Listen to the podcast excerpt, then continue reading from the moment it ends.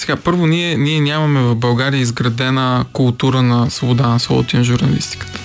А защото това, което сме имали като наченки и като някакво развитие, както и всичко останало в тази държава, а, идва до един много а, внезапен и насилствен край, когато милите комунисти идват в България. Mm-hmm. И от тогава ние каква свобода на словото и журналистика да имаме 50 години а, под бутуша, горе 50 под бутуша на тоталитаризма, където е нямало свободно слово, нямало е свободни медии, а, нямало е население, което да, да придобие навиците и, и тренинга, а, не, не тренинга, рефлексите, да разпознава дезинформацията, да си подбират източниците, а, да имаш нали, една преса, която е лява нали, в нормалния свободен, така наречен демократичен свят, имаш се създава ляво и дясно, mm-hmm. като преса, като медиен дискурс, като различни издания с история, научени с хората да ги подкрепят и така нататък и така нататък.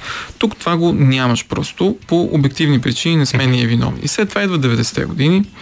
А, да, тогава има някакъв бум на... Това са най-добрите, а, така може да се каже, години на свободно слово за много хора. Само, че дето то е било малко като Дивия Запад. А, и в един момент, когато вече се осъферват и мафиотите, и държавна сигурност, и наследниците на комунистическата партия, самите комунисти още тогава, и малко по малко започват да, Не. да прокарват техните си линии и неща. След това а, нали, да овладяват все повече и медии, и работи, а, хората, които са свикнали като цяло, той в България няма създаден точно този рефлекс за поддържане на частния бизнес и инициатива. Особено не сирене, примерно, ми култура, изкуство, медии, защото всичко ти е сервирано на готово на време в комунизма.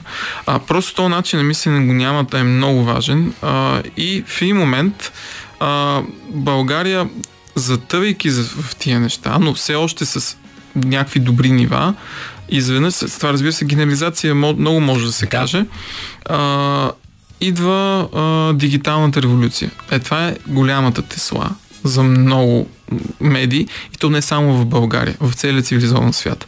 Дигиталната революция нали, ти поне с вестника с, а, имаш левчето да си дадеш или колкото е там и хората спонсорират медията ти. И ти може да се радваш на някаква независимост или поне на теория.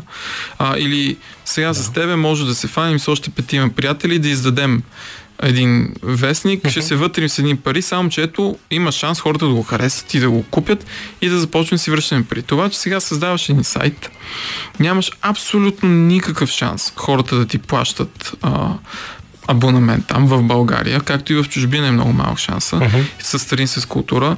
А, всякакви статистики, не само в България и по света, показват отлива на хора от телевизиите за публицистика и журналистика, показва се краха на вестниците, защото предимно стари хора ги четат или някакви да. а, определени класи и всичко е онлайн. И ти обаче в онлайн не плащаш. В България само единствено а, капитал а, доколкото знам, покриват по-голямата част от а, а, изданието си. Така съм такава информация имам, по-голямата, но не цялата. Mm-hmm. Има, имаме при, че това е станало наскоро. А Капитал съществува от 20-20 няколко години, все пак медия и така нататък, и хартиено издание имат. А, само те с огромна реклама и огромни мъки и огромна финансова подкрепа от а, техния си олигарх. Оп, извинявам се, че го нарекох така а, Прокопиев защото знаем, че за някои хора е, то е друг инструмент на Господ. А, и това е вярно. И, и това е. Клин Клин се опита да го направи, т.е. сайта се опитва да го направи, uh-huh. Маргиналия се опитва, Площад Совеков се опитва. А, а, никой не дава. По, по, някакви хора дават, но то е в, в десетки, стотици пъти по-малко от необходимото да се издържи тези сайтове. И е, това е огромен проблем. И от тук вече това направи още по-лесно а, овладяването от страна на олигарси, и, които получиха пари от държавата, разбира се. А, направи много по-лесно също така и, защото рекламодателите, а, които големи компании, фирми, те малко или много, особено в България, са обвързани с властта. Или властта, като им казва, вие ако рекламирате в тази медия, ще си имате проблеми, защото това е реални случки на, на много медии. И хората си казват, истории, да. да, по-добре, нали. И в един момент А, и тук вече медиите започват да си налагат самоцензура по два начина. Единият тип самоцензура е дай да не дразни меди кой си, а, защото или рекомендателят няма ми плащат, или ще си имаме проблеми, или нам си какво си, няма да получим еврофонд, който се прездава от държавата и така нататък. А другият е, то не е баш самоцензура, но то е, това няма да има достатъчно кликове, а, четения, слушания, гледания. А, и това обикновено са истински сериозните материали. Дай да пишем някаква глупост, а, която може да си измислим, като хороскопите или пророчествата на Ванга, всякакви такива неща. И, и ти вече просто спираш да мислиш, като журналист започваш да мислиш като някакъв производител на импресии. Кликбейт заглавията, това им е манната небесна. А, с, друг, с други думи, в момента даже не можем да заключим, че щатските медии в момента ми изкачат на първо лице, тях е ясно, че те завиват в една посока заради рейтингите, които им носят приходи, пари. Ясно е, леви, десни, разделили се. При нас не е, за, не е заради рейтингите, а по-скоро за удобните пари, които ще дойдат при все, че това не им носи зрители или читатели. При нас е за оцеляването. А... Как се, Добре, има, ти виждаш ли като човек, който се занимава с това, който е гневен и гори, има ли смислен антидот, лек, нещо, което може да се предприеме, за да се бори това? А, ще си позволя на лирическо отклонение. Ти каза човек, който гори и това ме подсети за любимите ми стихове. А, едни от любимите ми стихове изобщо в литературата. Те са на турския поет Назъм Хикмет, а, които не мога да кажа в оригинал на турски, но на български звучаха нещо от сорта на Ако аз не изгоря, ако ти не изгориш, ако ние не изгорим, как ще превърнем мрака в светлина? А, това е до някъде отговора и забравих на там въпроса, между другото. То, то между прелива и в а, гражданското общество, защото а, нещото, което винаги, м- честно казвам, аз изморявам да го чувам, е колко сме изморени от избори. Как може да си изморен от нещо, което те касае пряко теб. И това според мен е едно изключително удобно и даже глупово извинение да кажеш ми не няма да хода да гласувам, за да ги накажа. Ма чакай малко ти наказваш себе си. Да. Да. Виждаш ли надежда, виждаш ли стъпки, с които може а, правилният тон, правилният глас или поне елементарен коректив на хората с власт, да ги кажем така, да се появи да става по-силен, по-чуваем, по-контриращ? Да, да, има, има стъпки в тази посока. Сега за спасението на медиите към момента не виждам. Труден въпрос този. Еми, те ако не бяха еврофондовете и за някакви малки медийки, инициативи и такива неща, както и да е.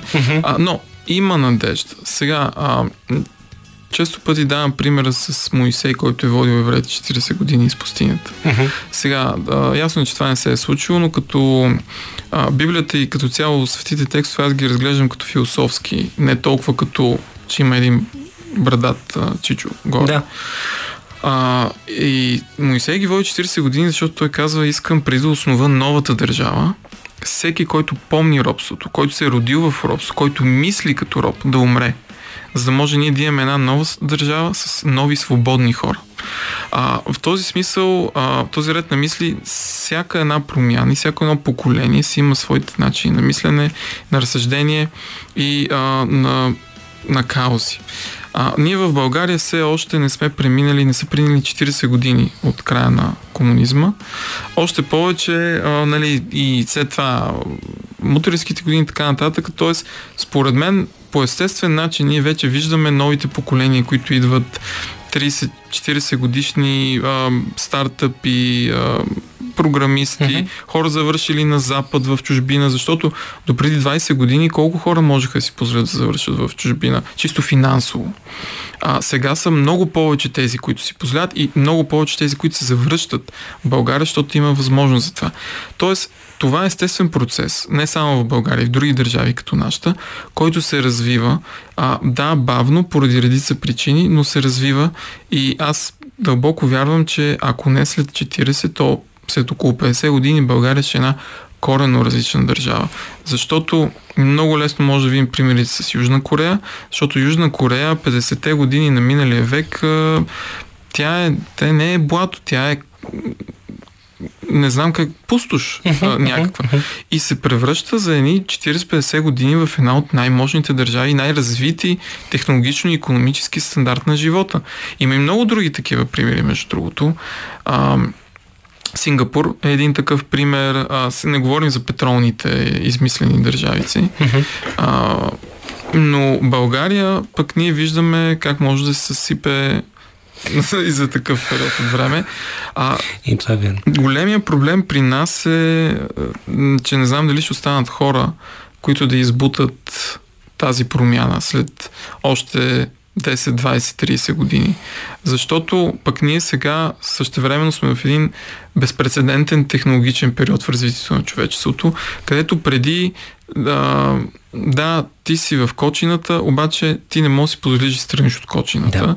А, или много малко хора могат да си позволят. И те, и другото, психологическия момент, ти оставаш там и ти освен да се развиваш там, нямаш друг избор. И трябва да се бориш нещо да се промени. И тия поколения, които се сменят, те се сменят, остават, борят се, нещо се променя. А сега това, което става, и това е големи проблеми, затова може би максимата на Моисей няма да прораб... може да не проработи, ти ставаш, развиваш се и казваш, ема мен ми е по-лесно да ида някъде другаде на готово. А, та затова казвам, ще останат ли хора, защото а, в момента работещите българи а, в чужбина са една идея по-малко от работещите българи в България. Mm-hmm. Мисля да продължим след малко музика и да си поговорим за тъжната годишнина, която ни очаква утре, именно една година откакто Русия нахлува в Украина, но за това след малко. Калуян Константинов тук на гости в късното шоу и както е написано, прочетох и директно го цитирам, единствения роден журналист, който отразява войната във всички части на Украина, Киев, Буча, Иприн, Запорожие и още много други райони и на фона на Запорожие и още много други райони и на фона на тъжна годишнина, която ни очаква утре сутринта, даже сега след полунощ, ам, осъзнаваме ли наистина цената на войната? Тези, които не сме я виждали пряко. Не, категорично не. А, Украина, както си говорихме да е преди ефир, там като отидеш, а, живота е живота е до някакво оцеляване. Сега, хората не все още си имат цивилизация, разбира се, но начини на мислене вече е много над тривиалните ежедневни неща.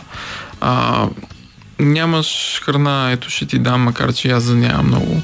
А, не спориш за тъпи корупционни схеми, които, нали, макар да съществуват там, много много се редуцирали. Просто начинът ти на мислене се променя. Вече не спориш за простоти, кой какво казал, какво направил, в този футболист, тази чалгаджика, той е ерген, оная елитна компаньонка и така да, нататък. Да. Всичките тия крамоли, проблеми и сплетни и смисъла на живота, който се чудиш аз с коя да спя днеска, аз какви парцалки да нося, аз искам да работя тая работа, а не другата, а да всичките тия простоти там, там изчезват, защото ти осъзнаваш какъв е смисъла на живота в някаква степен. И това колегите журналисти, украинци, които са си там, там много, много, много по-силно от мен го съзнават. Защото аз съм бил там за някакво много кратко време, те са там вече 365 дни а, и наистина чест и почитания към тях. Но там първо чувство за хумор много се изостря. Защото ти в такава ситуация, какво да правиш, освен да се смееш? Той е на нервна почва, на друга. А, и... Трябва да извентилираш някъде, абсолютно, абсолютно, абсолютно така. И виждаш някакси наистина кое е важното в този живот и, и по-философски трябваш да гледаш на нещата и някакси всякакви лишения не, те, не, не, не ти влияят толкова много. А, и тук ще намеся философията на един а, еврейски психолог, uh-huh. който преживява концентрационните лагери на Втората световна война. Той е австриец, Виктор Франкъл се нарича. Да който има една малка книжка, където Челси е така като... Потресаваща книжка. Да, но там е, е човека в търсене на смисъл, мисля, да. се казваше. Неговата теория е много просто, но тя е всъщност много правилна, че човек може да изтърпи всичко на този свят, включително оцеляване през концлагерите, ако има смисъл, ако има цел. А, и това имат в момента украинците и затова каквото и да се случи, те ще победят в крайна сметка в тази война, защото руснаците нямат цел. А, реално войниците на Путин иска да се бият. Дори да предположим, че Путин срине всички украински градове с земята, стъпи руския бутуш там, ще победи сега, но след една, две, три, пет, десет години украинците в крайна сметка ще победят, защото те никога няма да се примирят. И това ни липсва и на нас в България. Ние нямаме смисъл. Нямаме смисъл като индивидуални личности, mm-hmm. повечето от нас. Нямаме и колективен смисъл като нация, защото а, каква беше, а, какъв беше последният национален идеал на България или цел, около която се обединихме и успяхме да да прибутаме някакви неща до успешен хубав край, това беше влизането им в Европейския съюз.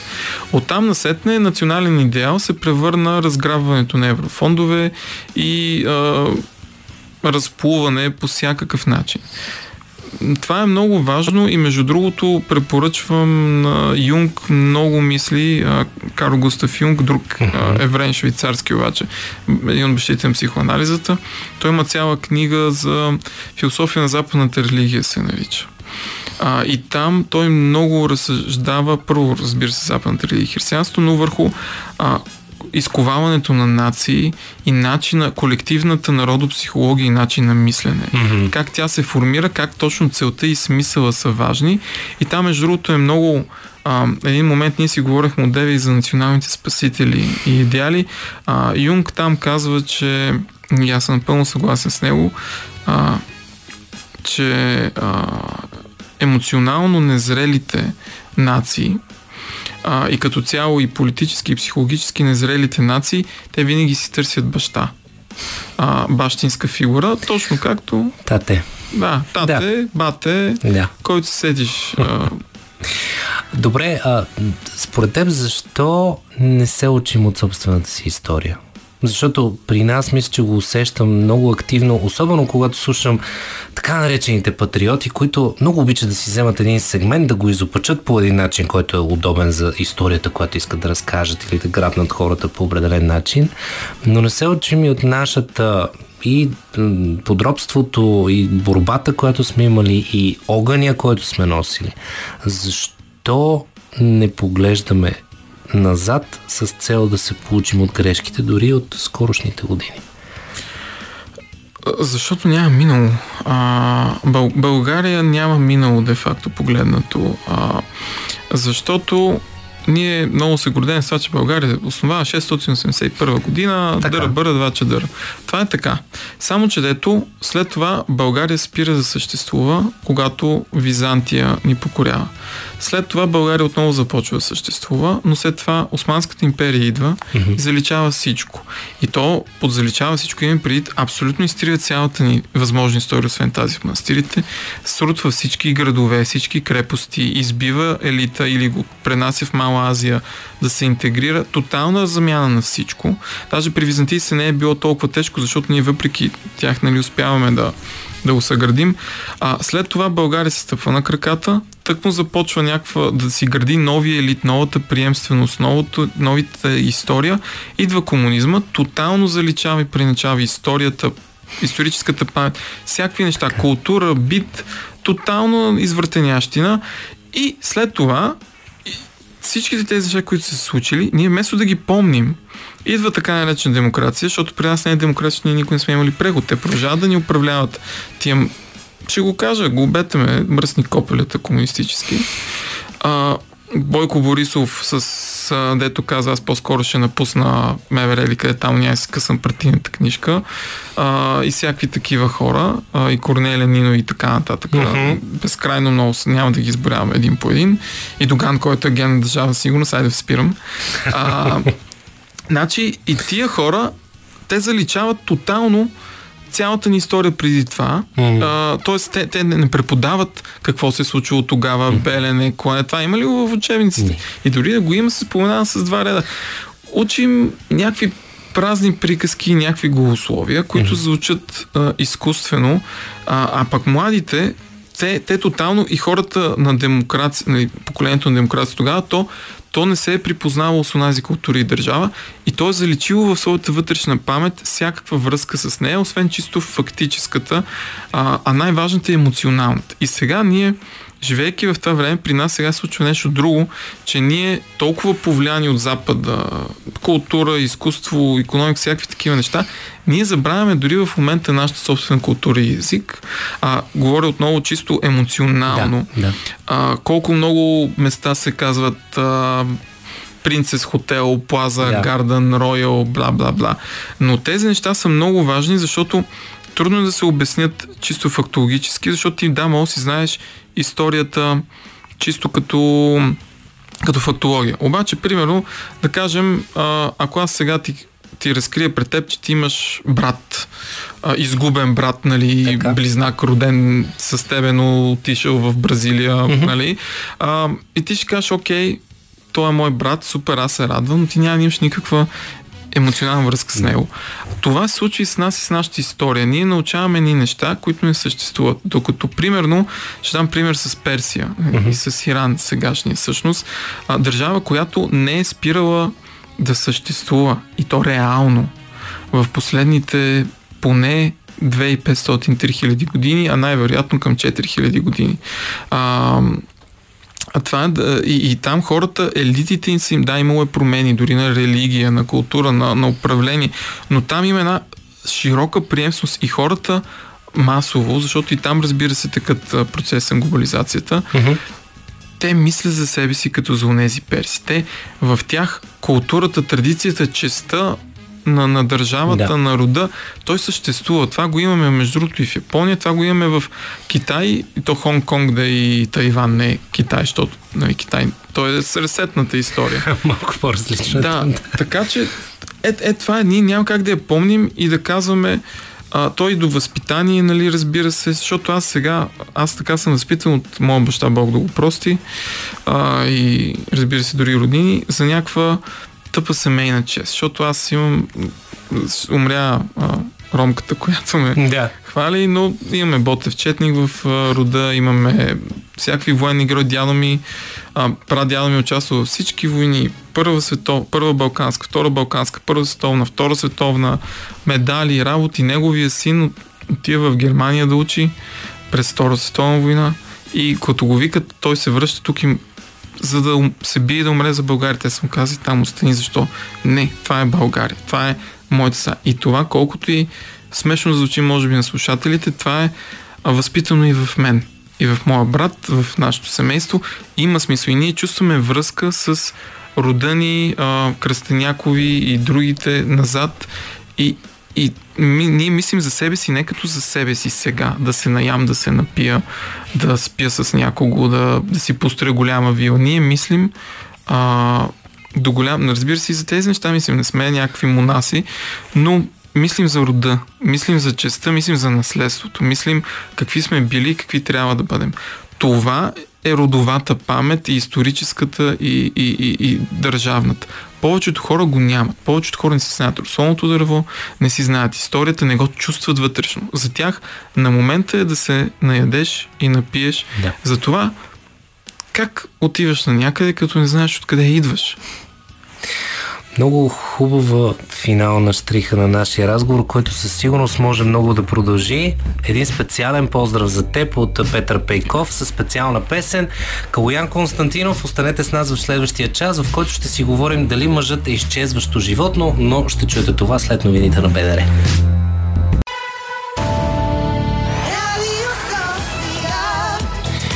И в последния час на късното шоу вече на гости е Константин Петров, който ще чуете след малко. Той е психотерапевт с една много интересна тема мъжът животно застрашено от изчезване. Нещо, което предизвика изключителен фурор в нашата редакция долу в Радио София. Поне три жени откликнаха веднага с А, ма ние това си го говорихме с моите приятелки. Ако ви е право впечатление в модерните филми, в музиката и в модерната култура, особено от щатите, това е нашата тема. Останете с нас преди това музика.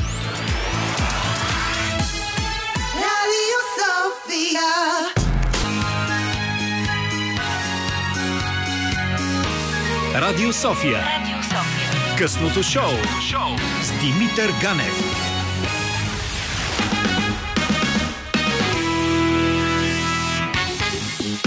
И третия част на късното шоу, в което, както казах, Константин Петров, психотерапевт и професионален коуч, е тук на гости с една много интересна тема, но преди нея, здрасти! Здрасти, Митко. Благодаря ти за гостуването а, и веднага скачам в темата, която предизвика интереса на много дами от нашата реакция, както, редакция, както вече казах. Мъжът животно застрашено от изчезване.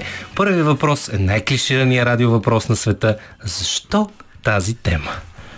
А, защо тази тема? Първо, може би основополагащото беше, че това е много лична тема. А, за мъжеството, за мъжа, какво е мъжа, как се държи един мъж. Uh-huh. А, общо взето цял живот съм търсил отговорите на тези въпроси за мен самия. Uh-huh. И в това търсене успях да намеря тези отговори и много други. Продължавам се още да търся.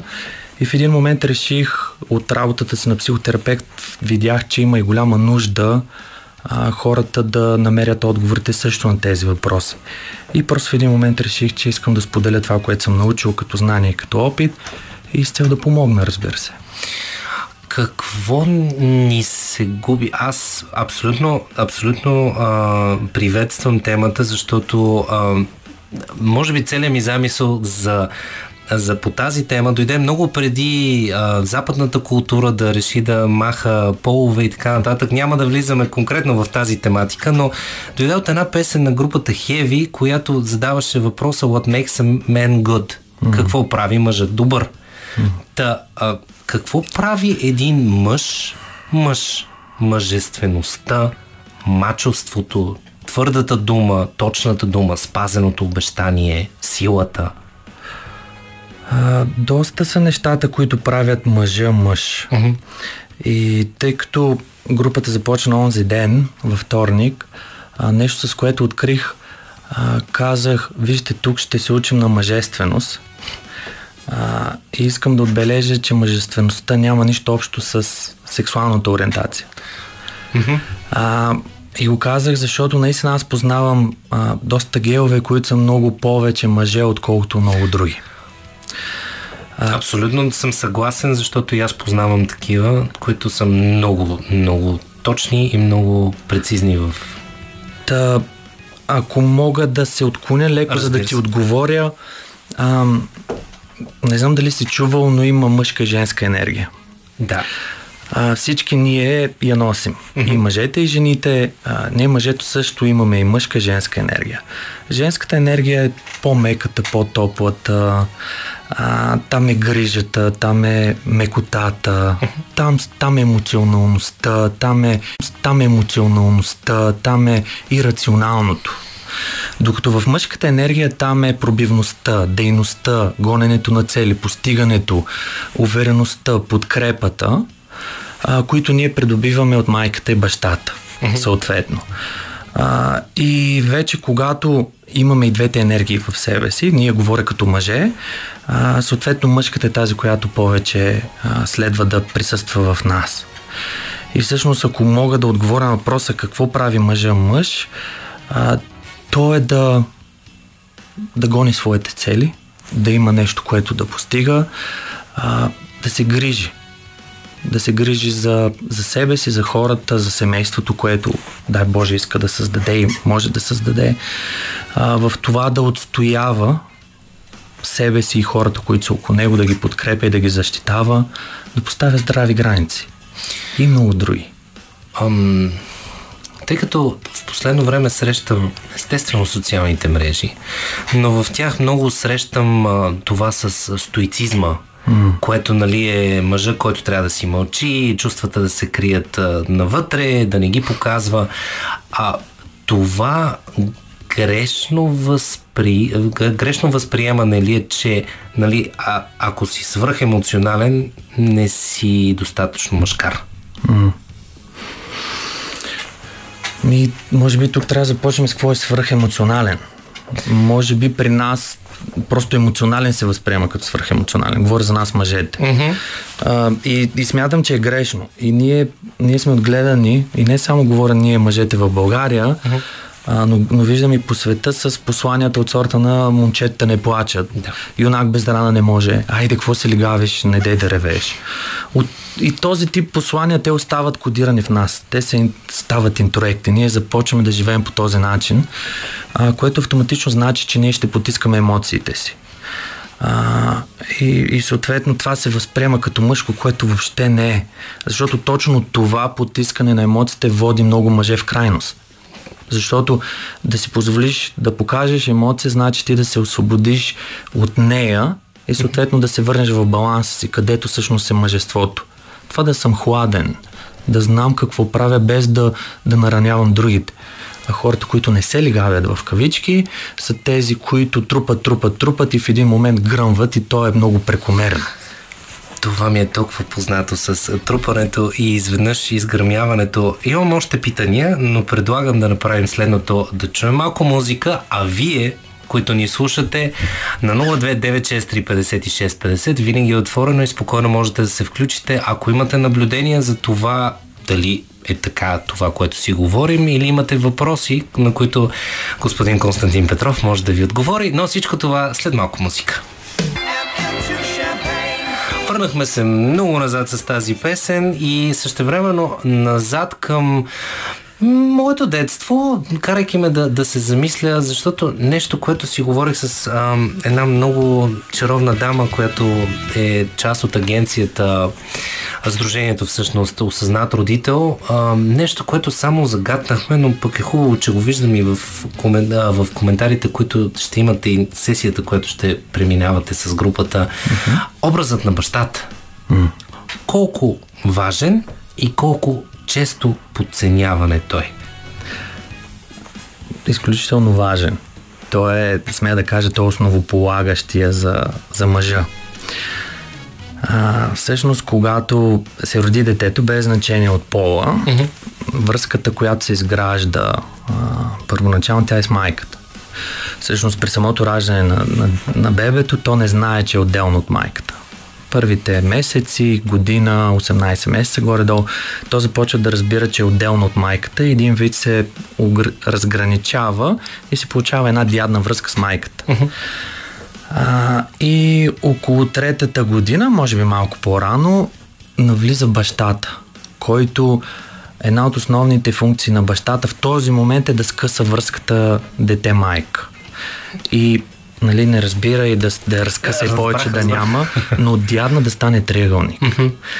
и всъщност, а, най-просто казано, а, детето а, изграждайки връзка с майката, се научава как се изграждат интимни отношения, а бащата се явява света. И всъщност колкото по-адекватен е бащата, толкова по-стабилна връзка детето ще изгради със света. С приятелите си, с работата си, с хобитата си. А пък за нас, мъжете, момчетата, тогава е изключително важен образа на бащата. А, той е човека, който дава структурата. Той е човека, който оказва подкрепата. Той е човека, който учи детето в последствие на как да менежира времето си, как да борави с пари, а, как да майстори с ръцете си дори. Та, всъщност бащата е една много важна фигура в живота на момчетата и е наистина научно доказано. Много изследвания са правени в Штатите, в Канада, в семейства, в които а, детето е отгледано, без значение от пола, детето е отгледано само от майката. Uh-huh. Колко много дефицити има, колко по-предразположени са тези деца към престъпления, към алкохолизъм, към зависимости от различни субстанции просто поради липсата на баща. Ти каза нещо, което а, чувам и нещо, което сега да кажем, че и от личен опит, и от опит на близки мои а, приятели и познати, а, колко, как се подготвя един мъж, за да стане баща? Защото ти каза, ако бащата е добре подготвен. Много добър въпрос. Тук ме хвана неподготвен. Как се подготвя бащата? А, всъщност, не знам дали а, бащата може да се подготви изцяло. Не смятам, че някой родител може да се подготви изцяло. Това е сигурно. Разбира се, тези... А, ние мъжете имаме склонността много да подценяваме книгите, а, тези курсове за родители, а, психотерапията като цяло. Радвам се, че все повече мъже тръгват на там, но всъщност това е едно добро начало. малко литература, някой друг курс, за да кажат основни базови неща за това как как адекватно се грижим за, за децата си. Но аз мятам, че както майките имат много силен инстинкт и винаги съм казвал, повавайте се на него, когато се грижите за детето си, смятам, че ние бащите имаме, имаме инстинкт. И смятам, че едно от най-важните неща, които може да направим като бащи, е да присъстваме пред, за децата си. Да прекарваме качествено време с тях. Не е да сме там и да си ровя в телефона. Физически съм там, но емоционално не. Ти, ти, ти физически е относително дали си там в тази секунда. Да, просто, просто да присъстваш боричкане. Говоря за първите години. Да, да, да. Боричкане, присъствие, игра, просто внимание в детето. В едни ранни години това е напълно достатъчно.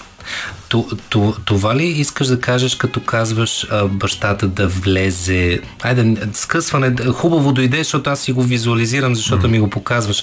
Но с, с, тези си, с този си подход бащата влиза като да направи триъгълник. Точно така, защото с играта и с... С играта, с времето прекарано. Тогава детето е откъснато от майката а, през играта, през времето и то разбира, че не е само майката на този свят. Mm-hmm. А, и вече започва да прекарва време с друг обект, с бащата. Също друго нещо важно е а, майката и бащата да покажат, че там е, а, как да кажа, тая връзка е най-важна. Mm-hmm. И детето един вид да заеме а, полагащото се място, което е първо и са мама и Между тати. Тримата. Не, между тримата. А, Ето това е грешката. М- че много често детето застава между двамата. Mm-hmm. Не, първо са мама, тати, после е детето. Mm-hmm. Един вид сега иерархия е силно казано, но един вид да се знае, че мама и тати са тези, които а, са водещите фигури.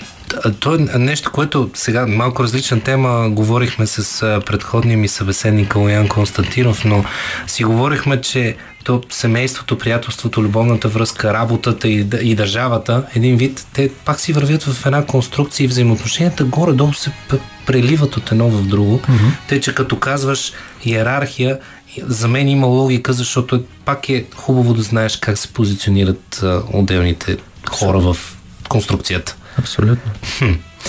Това е много, много хубаво. И другото нещо, което а, искам да мина, ще, си, да, ще продължим да си говорим за семейната връзка, а, но нещо, което може би много често обърква и мен като мъж. А много хубав въпрос е зададен точно от картичката на семинара. Какво харесват жените? Как го... Защото това е изключително индивидуален въпрос.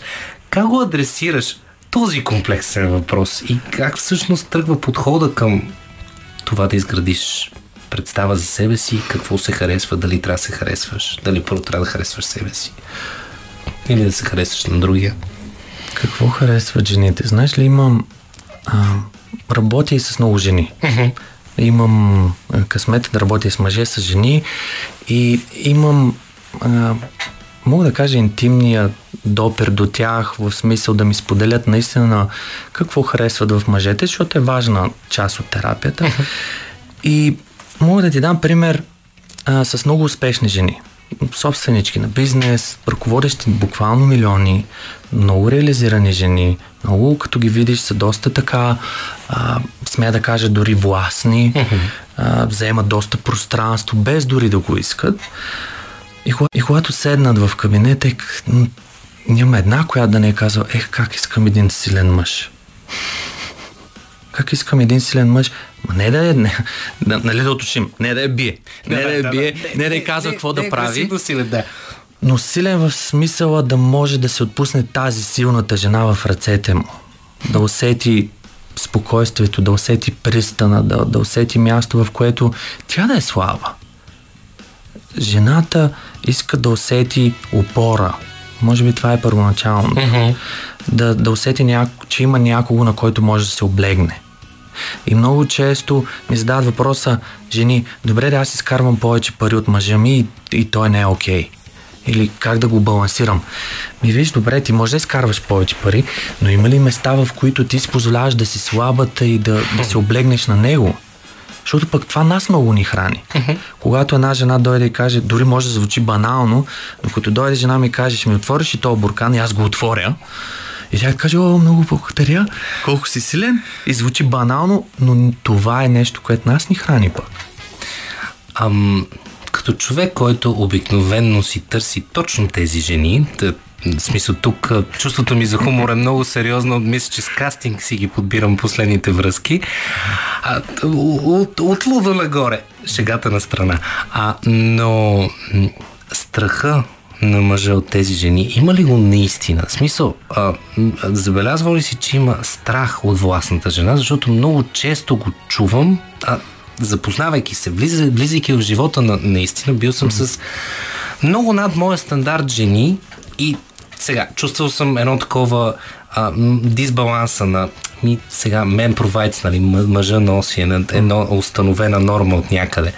А, но не ме е било страх да бъда себе си, mm. да бъда представителен, да кажа, като е прегърна, да усетя mm. наистина, че се опуска, както ти каза, опора. Да. Има ли, наблюдава ли се страх у мъжето такива жени? Ами, мисля, че това, което казваш, използвам това, което казах. Mm. Когато си в баланс, когато мъже е в баланс, когато си знае мъжката енергия, когато си знае силата, когато самооценката му е адекватна, mm. когато знае какви са, какви са му способностите, а, тогава и да влезе много успяла, много властна, много силна жена, няма го разклати. Тези, които, които се разклащат или казват страх ме от силна жена, има нещо в тях, което резонира на това. Та, така мога ти отговоря на въпроса. Предлагам, тъй като хубав отговор и ме накара да се замисля, може би а, винаги в късното шоу, когато ми гостува терапевт и човек, който разбира, казвам, че винаги консултацията, аз самия ходя на терапевт и не го отричам, а консултацията с експерт е най-добра. Но, може би в следващото включване да, да дадем стъпки за ти казваш баланс. Аз много често го губя. Но стъпките, които сами ние, търсейки нашата мъжка енергия и свързването с нея, можем да направим, за да си помогнем или поне да констатираме, че сме в дисбаланс. Да дадеш няколко идеи за това как можем да подходим, но това след малко. Scary Pocket с тяхното In The Middle, един много хубав кавър от последните няколко години и обещах едно нещо да те попитам как можем да по най-прост начин да намерим баланса в себе си и да се балансираме, когато излизаме извън дисбаланс. Лесни стъпки. Лесни стъпки. Аз ползвам една формула, която едни психолози са измислили. Не мога да ги цитирам в момента, но аз много харесвам формулата. Въжи и за мъже и за жени, която е следната. Тя е математическа формула. Самооценката е равна на успехите върху претенциите. И разклащаме се тогава, когато успехите намаляват, а претенциите се увеличават. Много често подценяваме и забравяме успехите си. А претенциите обикновено са константа или са нещо, което непрекъснато нарастват.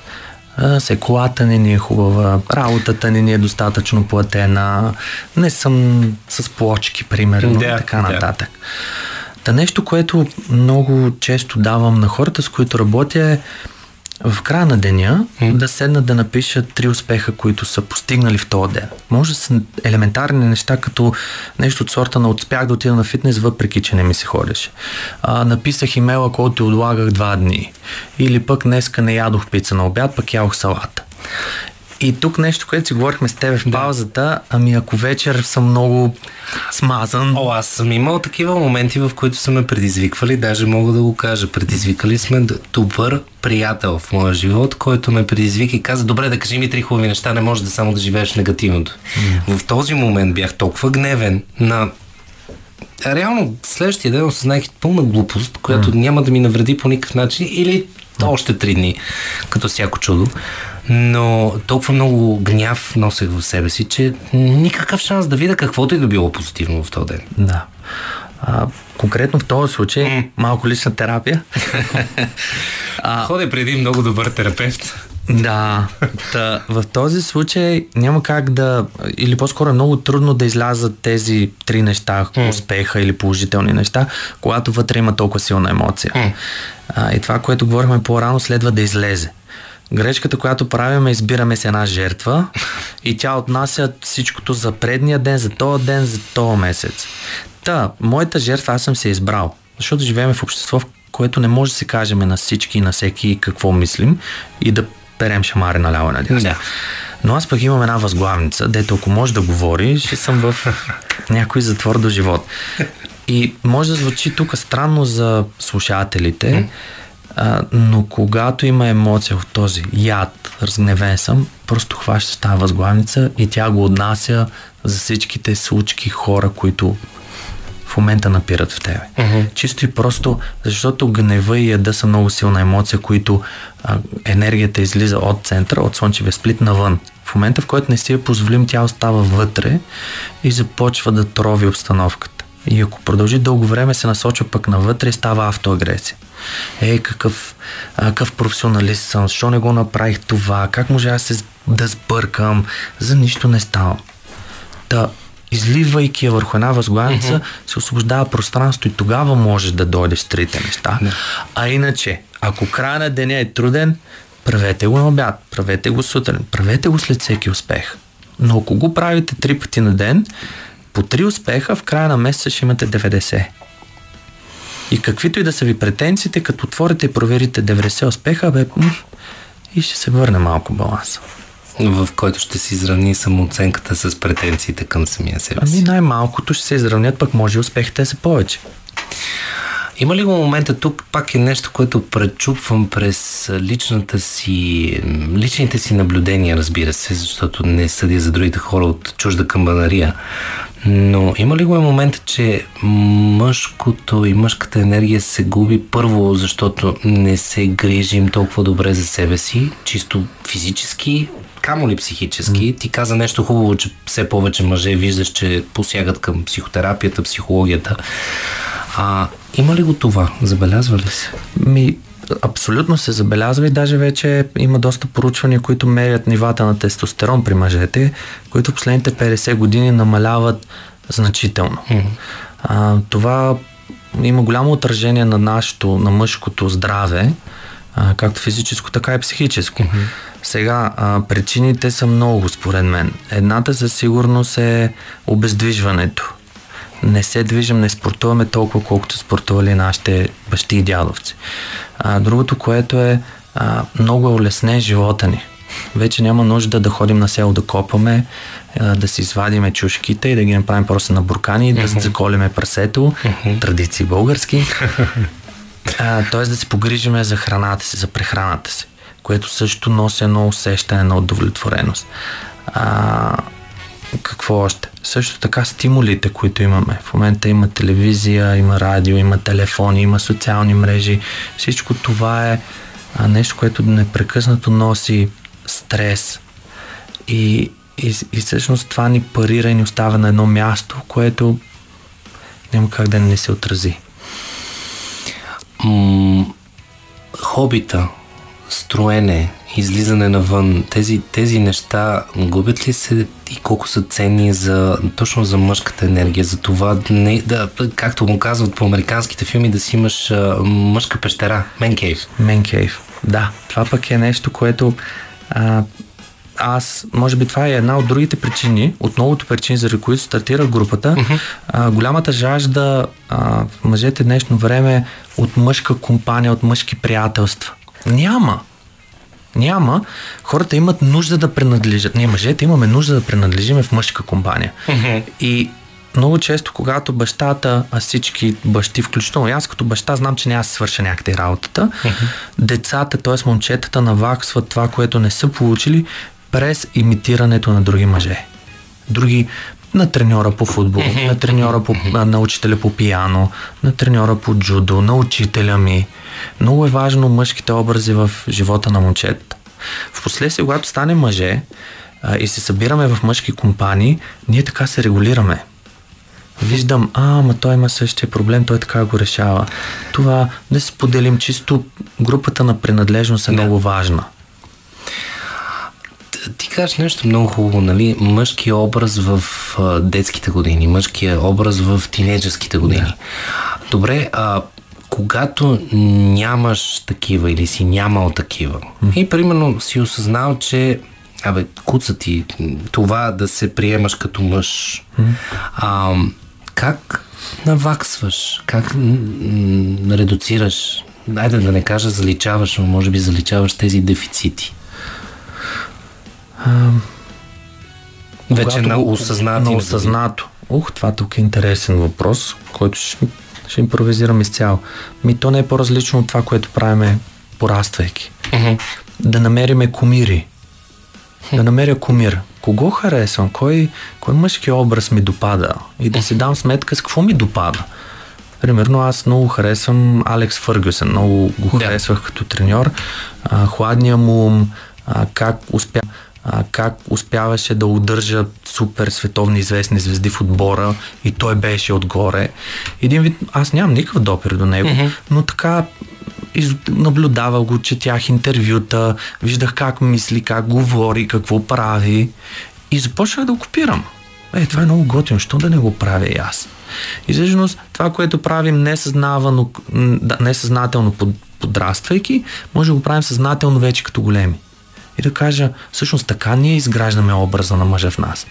Вземам си от тук малко, от там малко, о, това много ми харесва, о, това също. И сглабям един образ, който се казвам, да, това е моето. И това съм аз, мъжа. Имаме финални думи, тъй като отиваме към края на часа и обикновено винаги, когато е интересно, часовника работи срещу нас, но преди да, да, да сложим финалната штриха на нашия разговор, In Excess, I Need You Tonight и вечния безсмъртен Майкъл Хачинс.